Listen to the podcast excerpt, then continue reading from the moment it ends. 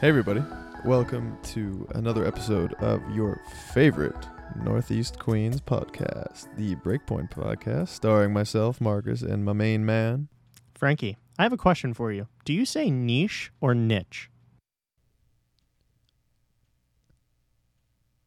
Probably niche. I say niche too, but I've heard people say niche and it made me feel self conscious. So, all right. Well, this is off to a good start.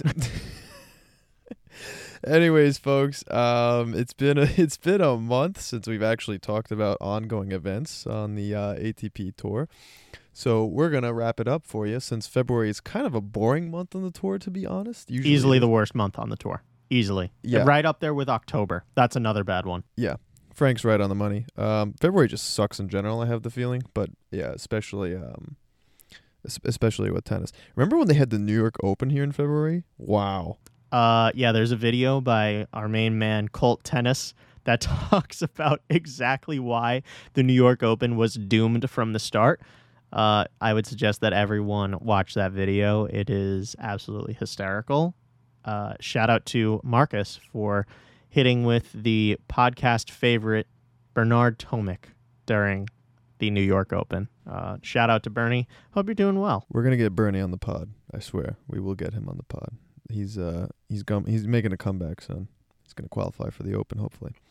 Anyways, let's talk. Uh, Frank, let's kick off uh, what happened in the month of February. So first thing I think we, we should mention is uh, our one of our favorite players on tour, Juan Martin Del Potro.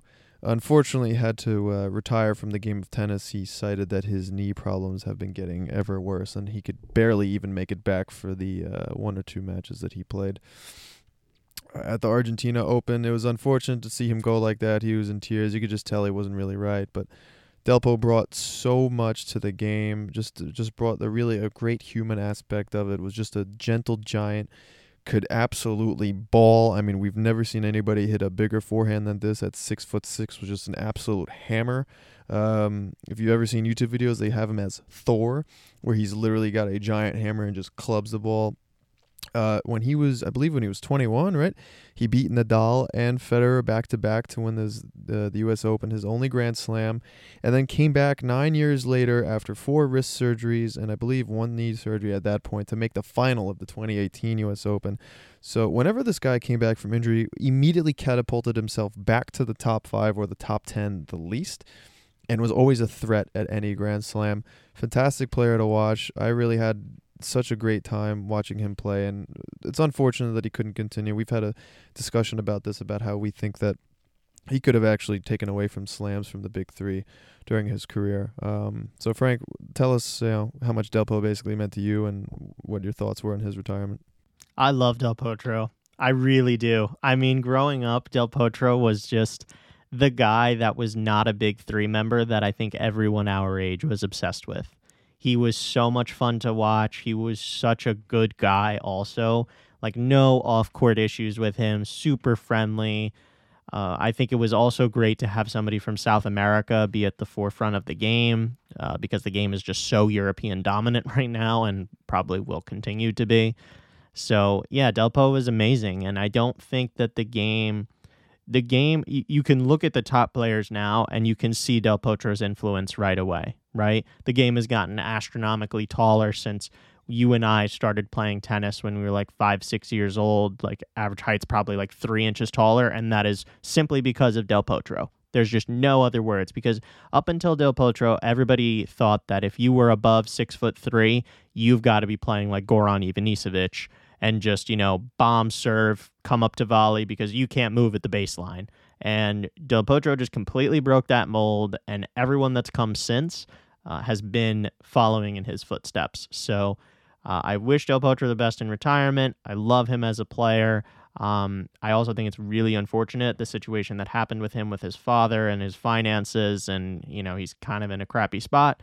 But I think luckily for him, he is so well liked and so well loved. He is going to get a fat, lucrative commentary deal from whoever he chooses to go with, and that will be money well spent and well deserved. And I think he should absolutely be a commentator because commentators, quite frankly, on the major networks are all way too old and way too out of touch, in my opinion. And it's always good to get a younger breed in there.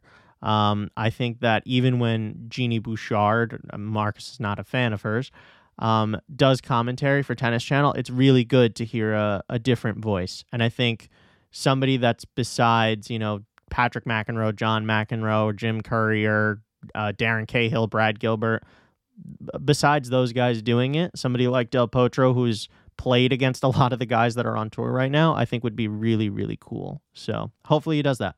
Yeah, I hope his English is good enough to honestly do that, right? If not, put him on some Spanish commentary or somewhere in Argentina or in Spain. He would be a great addition. Um, also, I would love to see him as the Argentine Davis Cup slash ATP captain. I think That would be awesome. Yeah, it- also, just the picture that would be taken of him next to Diego Schwartzman, absolutely hysterical. oh God, this is next topic. All right. There's a foot difference between the two of them.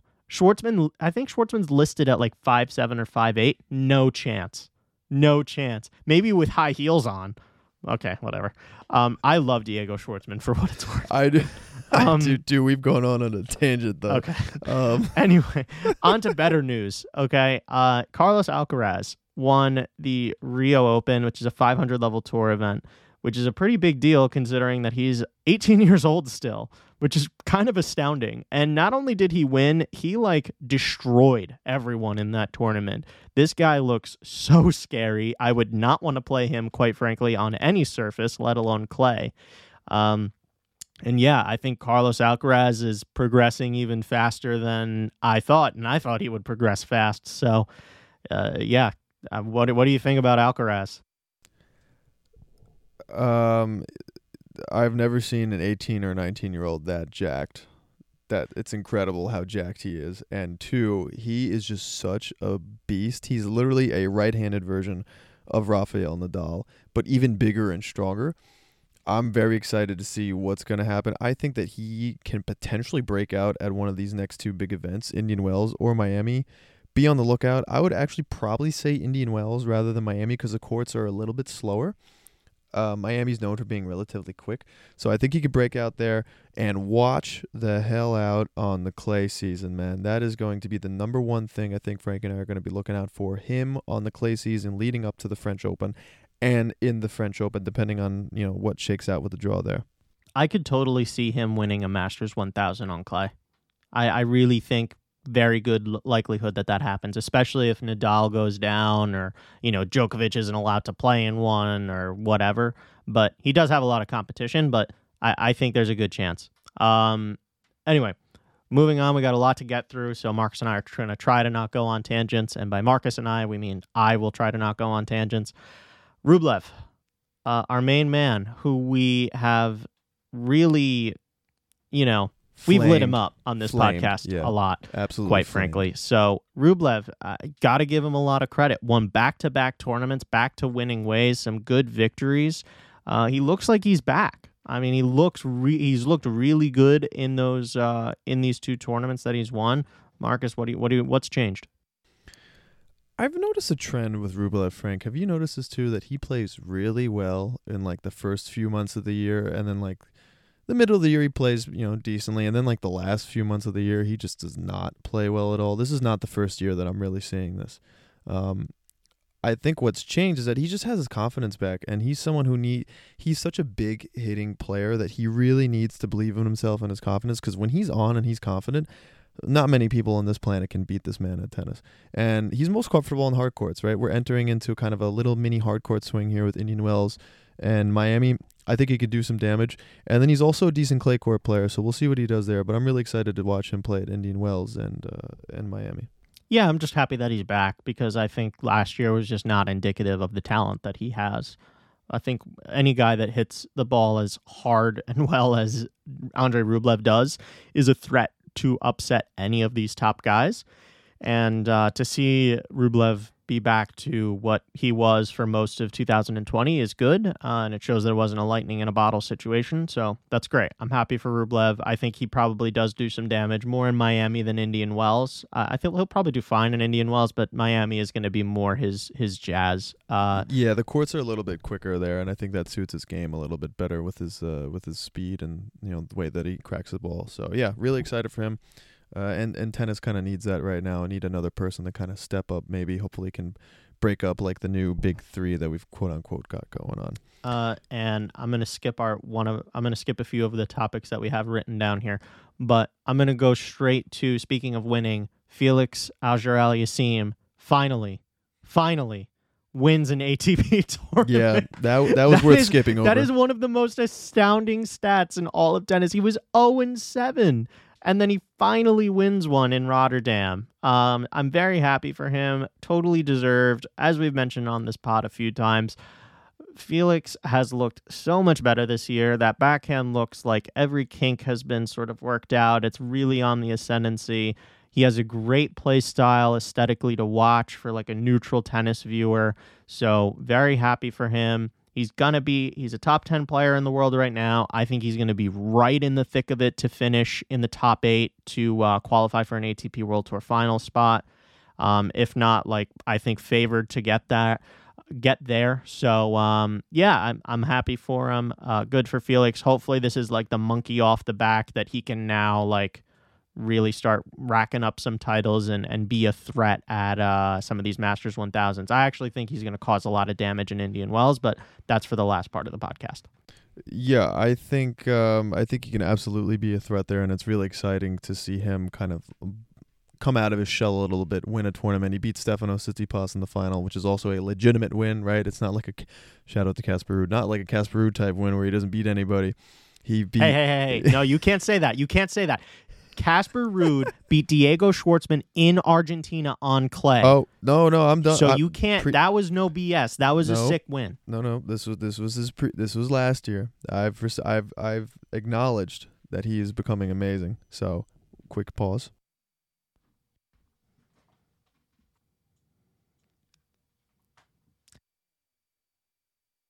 And we're back from Marcus's diabetes pause. So, um, so, so uh, right back into it. Uh, the speaking of, speaking of diabetes, Oh no! Um, oh, I am not. No comment on that. Alexander Zverev uh, went absolutely ballistic in uh, in Mexico. Top Uh, five tennis meltdown of all time. Yeah, for sure. I, if you haven't checked it out, they probably did not show this on ESPN because it is definitely NSFW, not safe for work. So if you do get a chance, go on YouTube. Well, uh, just look up Alexander Zverev Acapulco. He, for some reason, he was playing doubles with Marcelo Melo. Horrible call was made. To be fair, I understand why he did go off because it was a horrible call, but man, he went ballistic, dropped multiple f bombs, uh, and then after the match, which ended like two points later, goes up to the referee's chair and starts like slashing his racket at the referee's chair right below the ref's foot, which could have gone horribly wrong. Was clearly trying to intimidate him and uh, was subsequently kicked out of the Acapulco singles tournament. uh, fined, I believe it was forty thousand dollars. Um, and I'm pretty sure he's never allowed in Mexico again. No, I'm just kidding. I don't know that. But yeah, it was a really bad look for him.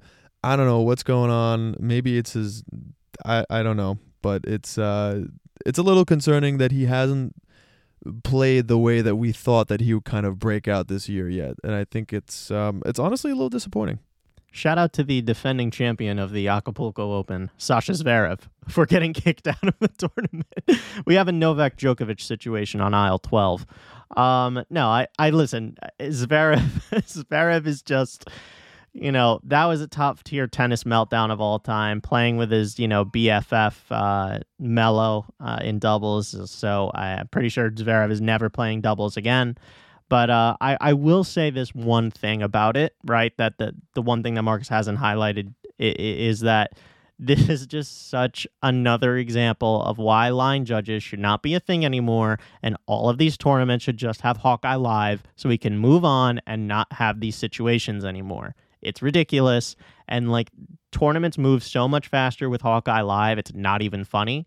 So I don't know why it's not a thing. That's like one thing from from COVID that tennis should take and be like, yeah, you know what? We should have been doing this permanently to begin with. I don't know why we're not doing it now. Yeah, it's like when doctors still need to like fax over referrals instead of just email- Carrier pigeons. Yeah, carrier pigeon. I mean, seriously, this is getting ridiculous, folks. So yeah, um, yeah, whatever. Zverev went bananas. So whatever. Another thing that we wanted to discuss, Frank, uh, the comeback of Dominic Thiem. fine. Well, let's hopeful comeback because he's announced that he was going to come back like three times and has not yet. So let's hope uh, that he actually comes back. He's scheduled to play Indian Wells. Has been training in Miami. Uh, what do we expect from him? Uh, nothing. Quite frankly, quite I frankly, agree. Quite frankly, nothing. Um, yeah, I don't know. I, I, I, I love Dominic Thiem. I, I don't think this is a secret. Dominic Thiem is probably like my favorite player that's currently on the tour. Right? Like, I, I just, I love his play style. I love, you know, yeah. I mean, he's just great. Marcus and I are both massive fans of his. But, um, you know, it, it, I, I don't expect anything from him. I think it's just been a little bit too long off the tour at this point, and uh, it's it's going to be really hard for him to sort of, you know, just just come right back on the tour like this. Uh, there's probably going to be a few months of pain, quite frankly.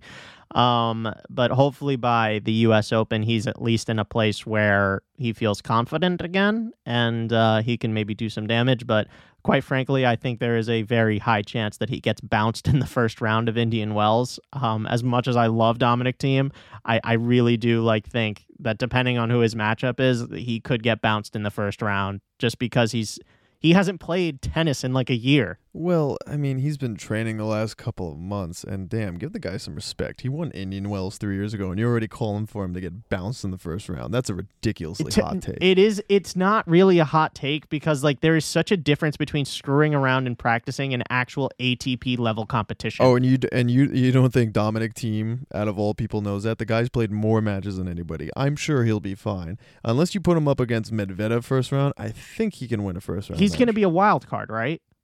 no. He's still ranked high. I'll check out what his ranking is right now. I don't. I think he's lost a lot of his points because it's been over a year. I don't think he has like ultra protected ranking still. If he's got a top, you know, twenty ranking, he'll win his first like first round, second round match. But like if he's going in as a wild card or like fiftieth in the world or something like that, he could get matched up against Alcaraz and like Alcaraz, I I think would beat Dominic Thiem. Yeah, he's he's ranked 50 right now, but you know, he'll be fine. He'll win a match. whatevs. Um, yeah, I mean, I, I hope I'm wrong. I, I, I hope I'm wrong, but I, I just, it's so hard to project what he's going to be. Um, I also yeah, don't again, I don't I don't expect anything from him. I don't I don't like he'll win maybe a round or two and then may probably lose or something and then you know the I have honestly he's a complete wild card for the clay season. Let's see how s- fast he can ramp it up. I don't really see him winning Roland Garros or something like that. But, you know, again, you can never really count him out especially on clay. We'll see what happens with him in the wrist. I'm also a little bit concerned that that injury might come back because there was a lot of debate whether or not he should get surgery on it, should I not? I've had to push the, my comeback, you know, a little bit further back. Uh, there's a couple of concerning factors with him that I'm, I'm very just getting. eager to check We out. spoke about Del Potro on this podcast. I'm getting a lot of Del Potro vibes. Anytime that a player has a wrist injury, it really scares me. It Especially really for freaks the- me out. especially for the way that he plays with so much spin and that one-handed backhand. Yeah, it's a it's a little bit scary. I'm uh, yeah, I don't know how to feel about it. So Yeah, I mean, listen, I think on clay, I, like you said, complete wild card. Guy could totally win a Masters 1000 on clay, and it wouldn't surprise me in the slightest, just because on his day he's the best dirt baller in in the world at this point. But uh, yeah, I mean, on hard court, I I, I don't I, I can't see him, you know, getting past getting to like the quarterfinal or semifinal of Indian Wells or something. I, I don't I don't think that's his expectation, and I don't think that should be anybody's expectation of him. If he can win a match or two, I think that would be a major W for for Dominic Thiem's comeback of like, oh, okay, he's gonna be fine. Like, give this guy a few months, no problem. So uh, the last thing that we wanted to talk about, the hottest player in tennis, yeah. Rafael Nadal, starting the season 13 and 0, the best start of his entire career, by the way. At age what is it? 35, 35, 36, whatever ridiculous. he is. Ridiculous. and he beats Medvedev again. Now he's three and oh and, it oh was against Med- destructive. Destructive. Not Unreal. even close that match. There was one game that had like 15 deuces. That was amazing that game by the way if you didn't get a chance to see it. But unbelievable how how Nadal is able to just handle Medvedev. Yeah, I this this can be a problem for Medvedev and for Djokovic this year. If Nadal keeps playing like this, man, shoot, watch out. he might rack up multiple slams this year. Very, very important to keep watching this situation. Last thing we're going to talk about here, Frank. We got Indian Wells next week. Who do we got winning? Yeah, uh, I have thought about this one. I think it is really hard to project. I don't think this surface is particularly good for Daniil. Quite frankly, he hasn't historically done super well at Indian Wells uh, in the past. So, I, I, this is gonna sound crazy. I honestly think that FAA would be the person that I would put money on. I think that FAA has just been playing so well. I think from uh, you know the fact that he's gotten this monkey off his back now is a really big deal. I think he's going to have a really good tournament. The other player, quite frankly, that I think is another huge threat is Carlos Alcaraz. I, I just I would not want to play this kid, quite frankly. So I, I, think the combination of the guys that we've spoken about already on the podcast of Rublev, Alcaraz, and um, FAA all have to be serious threats. Uh, obviously, you can't discount Daniil Medvedev or Alexander Zverev. Zverev just made the quarterfinal, made the semifinals of Indian Wells last year, right? But uh, you know, I, I, if I had to place a wager on someone, I would say FAA. I, I think this is going to be FAA's breakout, you know, real breakout tournament that he wins. I'm going to come up with a little bit of a hot-ish take on who I think could win Indian Wells. Stefano Tsitsipas. No, I was thinking that too. I, I don't think, think, that's a hot take. I think good. That's a good I, call. I really think that this is a surface that will suit him. Uh, the ball flies a little bit faster, however, a little bit higher in uh, at Indian Wells. Court is very usually very slow. He does well at these ty- on these types of courts as we've very seen Australia, Australia like feel in Indian yeah, Wells. I think that the and you know what even slower than Australia, which even suits him more, gives him a lot of time to wind up on his one-handed backhand. I think that he can do some damage, so I'm going to go with Tsitsipas for this tournament. Yeah, I I was thinking about Tsitsipas too. My only thing with that is is that um I just think he he literally just played FAA a few weeks ago, and and granted, different surface, different everything, but I I think that that's a really potentially bad matchup for him, and I think that FAA FAA is gonna gonna break. I, I don't know. I just I just have this feeling about FAA. Um, and of course, now that I say I have this feeling, FAA will get upset in the second round. So against Dominic Thiem. I, yeah, that honestly, that would tie out for this podcast. Yeah, so. that that would yeah that would that's that's on par. I can't wait for Cam Norrie to defend his Indian Wells crown. Oh God, or Bernard Tomic to make it. Well, he's actually not even in. He didn't even make the qualifying list. No, Ouch. no, he did. No, he did not. Oh, here's here's one that I want to hear your opinion on for Indian Wells. Um, another channel, uh, another uh, podcast favorite, uh, Jannik Sinner. Where do you think that he ends up here? Because this is a tournament like he, he recently lost to Hubie Hurkacz, got really pretty much destroyed by Hurkacz in Dubai. Changed his coach, is going to be working with Pippo Volandri now um, rather than Riccardo Piatti.